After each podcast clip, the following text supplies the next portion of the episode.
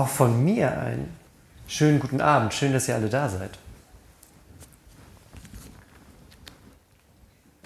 Ich glaube, in so einem Gottesdienst ist ja auch immer eine Zeit für, für Ehrlichkeit, ne? dass man ehrlich ist mit dem, was gerade so los ist und dass man sich nicht versteckt hinter Masken und Dinge aufbaut, um etwas geheim zu halten, wo man vielleicht gar nicht mit anderen Leuten normal drüber reden könnte. Also seid jetzt ehrlich. Wer hat gestern das Finale vom Dschungel geguckt? Ja? Okay, also wir haben hier einen, einen, guten, einen guten Prozentsatz von Leuten, die ehrlich sind und einen Teil von Leuten, die gerade ihren Pastor belogen haben. Interessant, interessant. Gestern im Dschungel war das ja am Ende so, dass, dass Evelyn dann da in dieser letzten Dschungelprüfung war.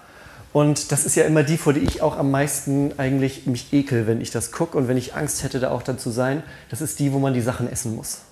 Und dann gab es alles Mögliche. Dann gab es Gehirn. Dann gab es andere Dinge von Tieren, die man auch nicht unbedingt essen möchte. Und man hat richtig an ihrem Gesicht gesehen, wie sie immer wieder an ihre Grenzen gegangen ist bei dem Ganzen, wie sie immer wieder, aber sie hat es durchgezogen. Und man hat gemerkt, am Ende hat es sich dann schon auch ausgezahlt. Es hat sich ausgezahlt, dass sie es bis zum Schluss durchgezogen hat. Und ich war da, ich saß da dann gestern und habe dann auch so ein bisschen überlegt, wann sind eigentlich so die Punkte, wo ich in so Situationen war, wo ich so an Grenzen gehen musste, wo ich gemerkt habe, oh, jetzt kommen wir aber an was, wo ich eigentlich im Normalfall gar nicht ein Schritt, den ich eigentlich nicht unbedingt machen müsste, wenn ich jetzt. Ne? Und ich habe mich an so eine Situation erinnert, oder das ist eigentlich nicht eine, es sind mehrere, ganz viele hintereinander. Ich war, als ich in der Schule war, das ist ein bisschen her, aber als ich in der Schule war, hatte ich immer Angst davor, vor Leuten zu sprechen. Sieht man jetzt nicht vielleicht unbedingt, aber wenn es um Referate ging, war ich der Letzte, der da irgendwas machen wollte. Ich habe lieber freiwillig irgendwelche Ausarbeitungen zu Hause geschrieben, damit ich nicht vor der Klasse stehen muss, um zu reden. Ich habe das lieber alles schriftlich und doppelt so viel gemacht, bloß nicht reden. Das ging sogar so weit bis in mein Studium nachher noch. Also ich habe mein Gemeindepraktikum habe ich auf Sylt gemacht, weil ich dachte, wenn man sich schon ein Gemeindepraktikum aussuchen muss, dann macht man das auf Sylt. Also habe ich mein Gemeindepraktikum in Westerland gemacht und dann hatte ich auch die Option, im Gottesdienst eine Predigt zu halten. Habe ich gesagt, möchte ich nicht, weil ich Angst hatte. Ich hatte Angst, die Predigt zu machen in diesem Gottesdienst. Ich war da schon im Studium, ich weiß nicht, 22 oder 23 oder sowas. Aber ich hatte Angst, in dem Gottesdienst in dieser fremden Gemeinde eine Predigt zu halten. Weil ich irgendwie, weil das bei mir so drin war, dass mir das so unangenehm war, immer vor Menschen zu sprechen. Das war richtig so, wow, das war außerhalb meiner Komfortzone. Da war ich richtig irgendwie blockiert bei, so richtig. Und heute soll es so ein bisschen um Komfortzonen gehen und um das, was uns dazu bringt, dazu rauszukommen.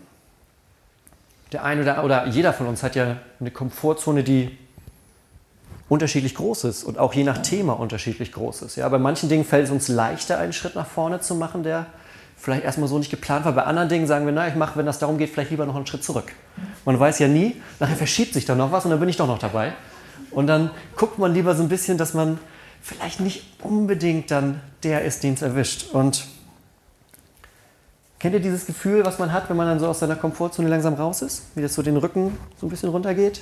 ein bisschen Gänsehaut und wird es ein bisschen kalt, so der erste Moment, wenn es dann losgeht mit etwas ganz Neuem.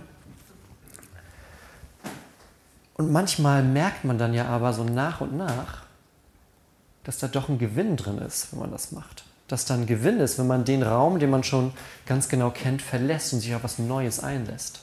Wenn man die Chance ergreift und etwas tut, von dem man vielleicht eine Woche vorher dachte, das ist jetzt nicht so in dem, was ich alltäglich mache.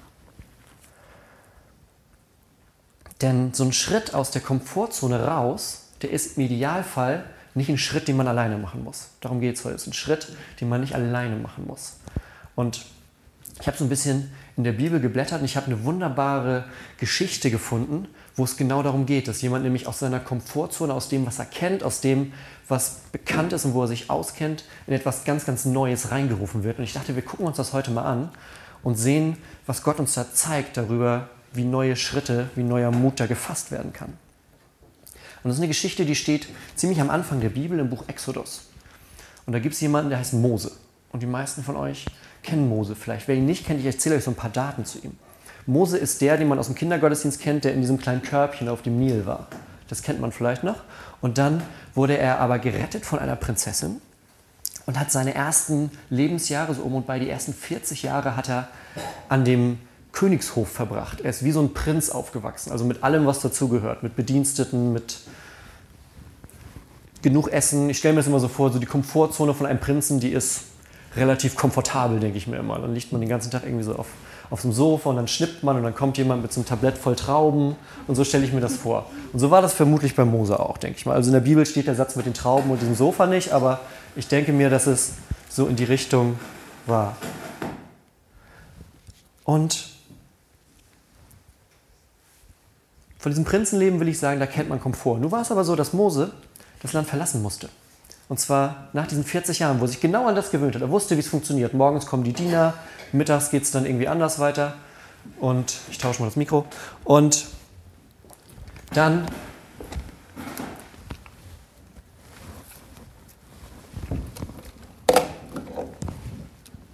ist ja nicht so, dass ich nur ein Mikro hier hätte. Und dann kommen die Diener und dann läuft das alles. Und nun war er aber in der Situation, dass er den Hof verlassen musste, dass er fliehen musste. Er musste das ganze Land verlassen und alles hinter sich lassen, was sein bisheriges Leben war. Nicht nur der ganze Luxus, sondern auch alles, was er sich an Identität, an Wert aufgebaut hatte, an dem, was ihn ausgemacht hat im Endeffekt. Und dann wurde er in einem Land in der Nähe, wurde er Hirte, also ganz was anderes. Hat draußen gewohnt, in einem Zelt vielleicht, hatte seine Herde dabei und ist da dann so durch die Gegend und hat dann und hat dann eines Tages stolpert er da so nach und nach. Er ist übrigens dann nochmal 40 Jahre da unterwegs gewesen. Also nur so als kleine Vorbemerkung. Mose ist zu dem Zeitpunkt, wo die Geschichte jetzt losgeht, um die das heute geht, ist der um und bei 80 Jahre. Also schon mal vorweg, für Gott ist es nie zu spät. Also es ist egal, wie weit man schon so weit ist mit seinem und wenn man denkt, okay, und jetzt ist eigentlich ja schon, naja, was soll jetzt noch kommen? Dann sagt Gott, naja, warte mal, da kommt noch was. Also es ist nie zu spät, um mit Gott was neu anzufangen. Und Mose tapert da dann so durch die Gegend und dann erzählt uns die Bibel, dass er mit einem Mal da in der, in der, so in der näheren Distanz etwas brennen sieht. Da brennt was, da ist ein Feuer. Und er geht dann langsam auf das Feuer zu und stellt fest, das ist ein Busch, der brennt. Der brennt, aber der verbrennt nicht. Und da wundert er sich schon mal. Ist nicht verkehrt, sich da zu wundern, wenn ein Busch brennt, aber nicht verbrennt. Er geht noch ein bisschen dichter ran und mit einem Mal hört er aus diesem brennenden Busch eine Stimme. Da wundert er sich noch ein bisschen mehr, was auch nicht verkehrt ist, sich da noch ein bisschen mehr zu wundern.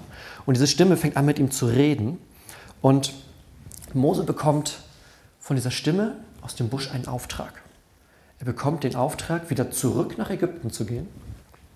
Und die Sklaven, die da zurzeit sind, das ist nämlich das eigentliche Volk von Mose, das Volk Israel, die werden dort als Sklaven gefangen gehalten. Und er bekommt den Auftrag, geh dahin, führ die da raus und dann bringst du die in ein Land, das ich für die ausgesucht habe. Und Mose ist erstmal so ein bisschen perplex vielleicht. Er sagt, okay, brennender Busch, das ist ja eine gute Idee, aber ich bin halt ein einfacher Hirte, der gerade auf der Flucht ist. Und jetzt soll ich zurückgehen und ein komplettes Volk befreien und in ein Land bringen, das du für die ausgesucht hast. Das klingt erstmal recht abenteuerlich. Liegt da ja auch gar nicht so falsch mit. Und ich könnte mir sehr gut vorstellen, dass diese ganze Aktion ziemlich außerhalb der Komfortzone von Mose ist. Ja? Vielleicht hat er sich so ein bisschen nach dem Prinzenleben jetzt eingerichtet, okay, ab jetzt ist es halt Hirtendasein und hat er sich das so fertig gemacht und mit einem Mal sagt der Busch, okay, und jetzt gehen wir zurück und dann holen wir das ganze Volk da mal raus. Und wenn man so einen Satz hört, wir befreien jetzt ein ganzes Volk voller Sklaven, dann kann man sich ja schon ausrechnen, so richtig einfach wird das wahrscheinlich nicht. Das ist mit Stress verbunden, das ist mit vielleicht Anfeindung verbunden, das ist vielleicht sogar mit Gewalt verbunden. Also man kann sich denken, es ist vielleicht nicht das, was ich mir für einen schönen Sonntagnachmittag vornehme, wenn ich gerade Langeweile habe. Das ist eine große Aufgabe. Das ist was richtig, richtig Großes, wo es im Endeffekt um alles gehen kann. Und da sehen wir schon wieder was Zweites. Denn diese Stimme, die da aus diesem Busch zu ihm spricht. Das ist natürlich nicht irgendwer, das ist auch nicht der Busch selber, das ist auch nicht das Feuer, sondern Mose fragt natürlich nach. Das ist sehr klug. Wenn man auf einen brennenden Busch trifft, dann fragt man nach, wer da redet, weil man kann ja nicht für jeden brennenden Busch alles Mögliche am Ende machen. Also fragt er nach, wer bist du denn? Wer, wer gibt mir hier den Auftrag, da zurückzugehen und diese Wahnsinnsaufgabe in Angriff zu nehmen? Und der Busch sagt zu ihm, oder die Stimme aus dem Busch sagt zu ihm, ich bin der Gott, deiner Väter. Ich bin der Gott deiner Vorfahren. Ich bin der Gott, der zu deinem Volk gehört. Dann nickt Mose erstmal und sagt, okay, aber wenn die mich fragen, wie du heißt, weil ne, wenn jemand zu mir kommen würde und sagt, Gott hat zu mir gesagt, wir sollen das und das jetzt machen, sage ich, okay, erzähl mir was über diesen Gott. Wer ist das, der da Aufträge verteilt und der anscheinend was Besseres für uns hat als dieses Sklavendasein hier, der sagt, ich bringe euch in ein Land, in dem ihr frei sein könnt, würde ich sagen, okay, das klingt sehr gut, aber wer ist dieser Gott? Also fragt Mose, wenn die fragen, was soll ich denn sagen? Und dann hört er wieder die Stimme und die sagt, sag denen, ich bin der ich bin, hatte ich geschickt. Oder man kann auch sagen, ich bin der, der da ist, hatte ich geschickt. Das sagst du denen, wenn die fragen. Das sagst du denen. Ja, und dann merkt man, Mose hatte eigentlich so ein bisschen Plan für das, was er vorhatte. Mose hatte den Plan, okay, jetzt bin ich halt Hirte, aber Gott hatte einen besseren Plan für ihn. Und manchmal ist das im Leben so, man hat einen Plan, aber Gott hat einen besseren Plan. Und dann muss man gucken, wie man das zusammenkriegt. Und die Geschichte geht so weiter, dass Mose auf Gott hört, das verrate ich euch schon mal und das ist eine gute Idee gewesen. Aber ich glaube, die Geschichte, die zeigt uns ein paar ganz, ganz, ganz schöne Dinge in Bezug auf Komfortzonen. Erstmal zeigt die uns, dass es, habe ich am Anfang schon gesagt, dass es nie so richtig zu spät ist. Ja? 80 Jahre, Mose dachte vielleicht, okay, das ist es, ich bin vom Prinz ziemlich abgestiegen zum Hirten. Und Gott sagt, nee, nee, jetzt fangen wir erst richtig an. Und dann läuft er da durch die Wüste und einmal zeigt sich Gott, weil Gott sich ihm genau in dem Moment zeigt, wo er weiß, jetzt brauche ich dich, Mose, jetzt habe ich eine Aufgabe für dich. Und Gott zeigt sich uns dann manchmal so, wie er es in dem Moment braucht, wie er es überblicken kann und wie er sieht, das ist das, was jetzt genau der richtige nächste Schritt ist. Und manchmal hat das dann damit zu tun, dass Komfortzonen verlassen werden, dass neue Wege beginnen.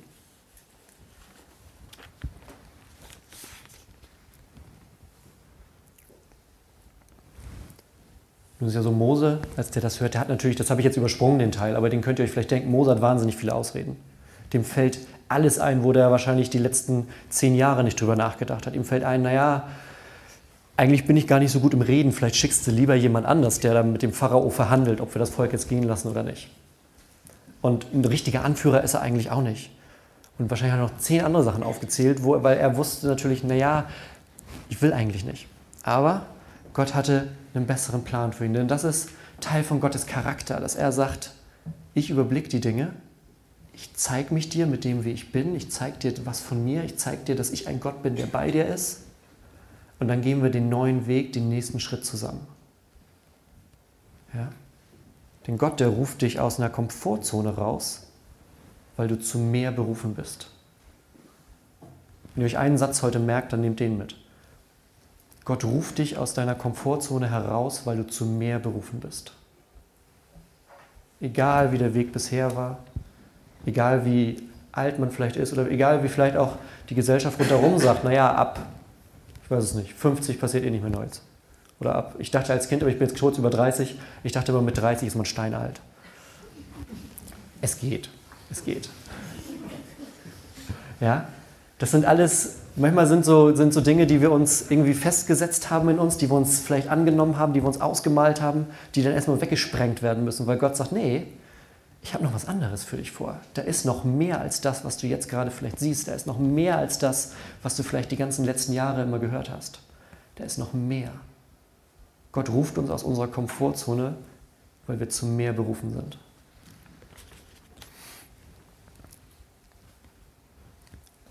Das haben wir jetzt wunderbar an Mose gesehen. Jetzt ist ja die Frage, aber wie ist das heute? Wir haben es jetzt in dem Text gesehen, wir haben gehört, wie Mose ruft, wie er sich ihm vorstellt und sagt, keine Angst, ich bin bei dir. Wie ist das heute? Wir haben da oben zwar ein schönes Bild von so einer kleinen Flamme, aber wir haben hier keinen brennenden Dornbusch gerade vorne stehen. Wie machen wir das?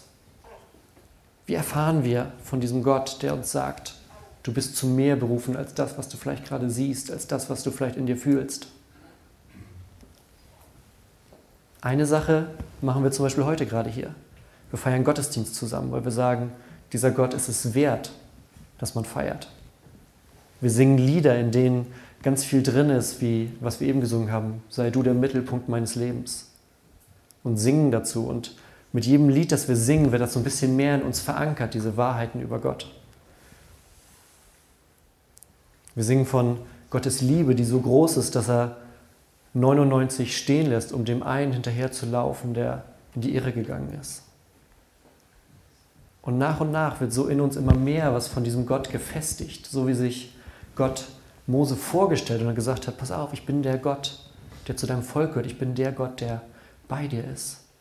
So können auch wir Gott immer Stück für Stück kennenlernen und merken dann mit einem Mal, das ist ja nicht nur irgendwie eine alte Geschichte, die ich vielleicht aus dem Religionsunterricht nochmal kenne oder das Nette, was man an Weihnachten hört, sondern mit einem Mal ist es ein lebendiger Gott. Da ist dann eine ganz große Sehnsucht. Und so wie das Feuer in diesem Busch brennt, so fängt ein Feuer in dir an zu brennen. So fängt ein Feuer in dir an zu brennen und eine Sehnsucht nach diesem Gott, wenn du einmal ein bisschen davon gemerkt hast, wie groß die Liebe dieses Gottes ist. Und das kann ganz verschiedene Wege nehmen. Für manche Menschen geht das erst ein bisschen über den Kopf, dass das erstmal vielleicht das erste Mal auch gehört werden muss, dass es überhaupt diesen wahnsinnig großen Gott gibt, der sagt, du bist kein Zufall hier, du bist nicht zufällig hier. Also ich meine nicht nur hier heute hier, sondern ich meine allgemein hier. Kein Mensch ist ein Zufall, sondern jeder Mensch ist von Gott gewollt. Viele Menschen haben das vielleicht noch nie gehört, leben so in den Tag hinein und denken, naja, ich weiß nicht, was mein Leben überhaupt jetzt so unterm Strich ist. Dein Leben ist ein gewolltes Leben, ein Leben von Gott. Er hat dich geschaffen und dir Leben gegeben, Atem eingehaucht. Manche Menschen müssen das nicht so stark über den Kopf hören, sondern übers Herz. Stück für Stück entdecken, dass da die Verbindung zu diesem Gott ist. Vielleicht so wie hier in Gemeinschaft mit Musik, vielleicht auch alleine mit der Bibel, dass man sagt, ich lese einfach darin und stelle fest. Ja, manche, so mache ich das auch manchmal mit den Konfis, wenn wir über Bibel reden, sage ich immer, die Bibel ist eigentlich sowas wie ein Liebesbrief Gottes an dich. Das ist ein Liebesbrief Gottes, wo er über sich was schreibt und für dich was schreibt. Er erzählt davon, wer er ist und beschreibt, wie er dich sieht, als einen geliebten Menschen.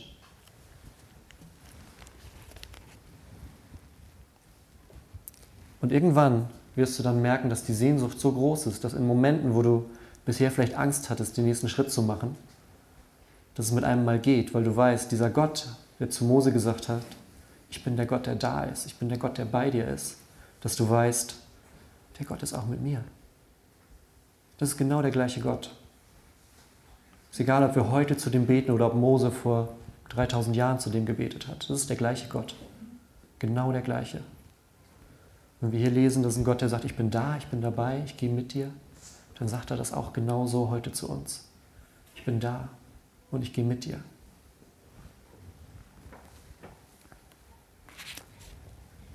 Das ist etwas, was in deinem Leben jetzt ganz neue Form vielleicht gewinnen kann. Und weil das immer ganz schön ist am Ende, finde ich, habe ich ein, eine kleine Sache, die ihr mit nach Hause nehmen könnt. Denn unsere Gottesdienste hier, die sind ja nicht immer nur, also sind viel, dass vorne einer steht und redet, das bin meistens ich, aber die sind ja auch so, dass ihr ermutigt werdet dadurch, dass ihr merken könnt, das ist nicht nur eine Show, was die hier machen. Das ist nicht nur irgendwie Kerzen an und ein schönes Lied singen, sondern da passiert was in uns Menschen, wenn wir das tun. Da verändert sich was. Da ist eine Sehnsucht, die immer wieder neu zu brennen beginnt. Und ich möchte dir eine Frage mitgeben in dieser Woche. Nämlich, wo in deinem Leben ist diese Sehnsucht nach Gott ganz besonders? In welchem Lebensbereich spürst du ganz besonders vielleicht so eine Sehnsucht, wo du vielleicht auch bis vorhin gar nicht gedacht hast, okay, vielleicht hat das gar nicht daran gedacht hast, ob das mit Gott zu tun hat. Es gibt auch Bereiche, wo wir denken, die haben nichts mit Gott zu tun. Überraschung, alle Bereiche unseres Lebens haben mit Gott zu tun. Manchmal muss man es nur erst entdecken, wo es ist. Und die Frage ist, wo ist in deinem Leben dieser Bereich, wo du eine Sehnsucht spürst, wo du eine Sehnsucht spürst, auf die Gott die Antwort sein könnte? Wo du merkst, das, wonach ich suche, was ich vielleicht an ganz vielen Orten schon gesucht habe, das finde ich vielleicht an diesen Orten nicht, sondern das finde ich bei dem Gott, der sagt, ich bin der Gott, der bei dir ist. Amen. Amen.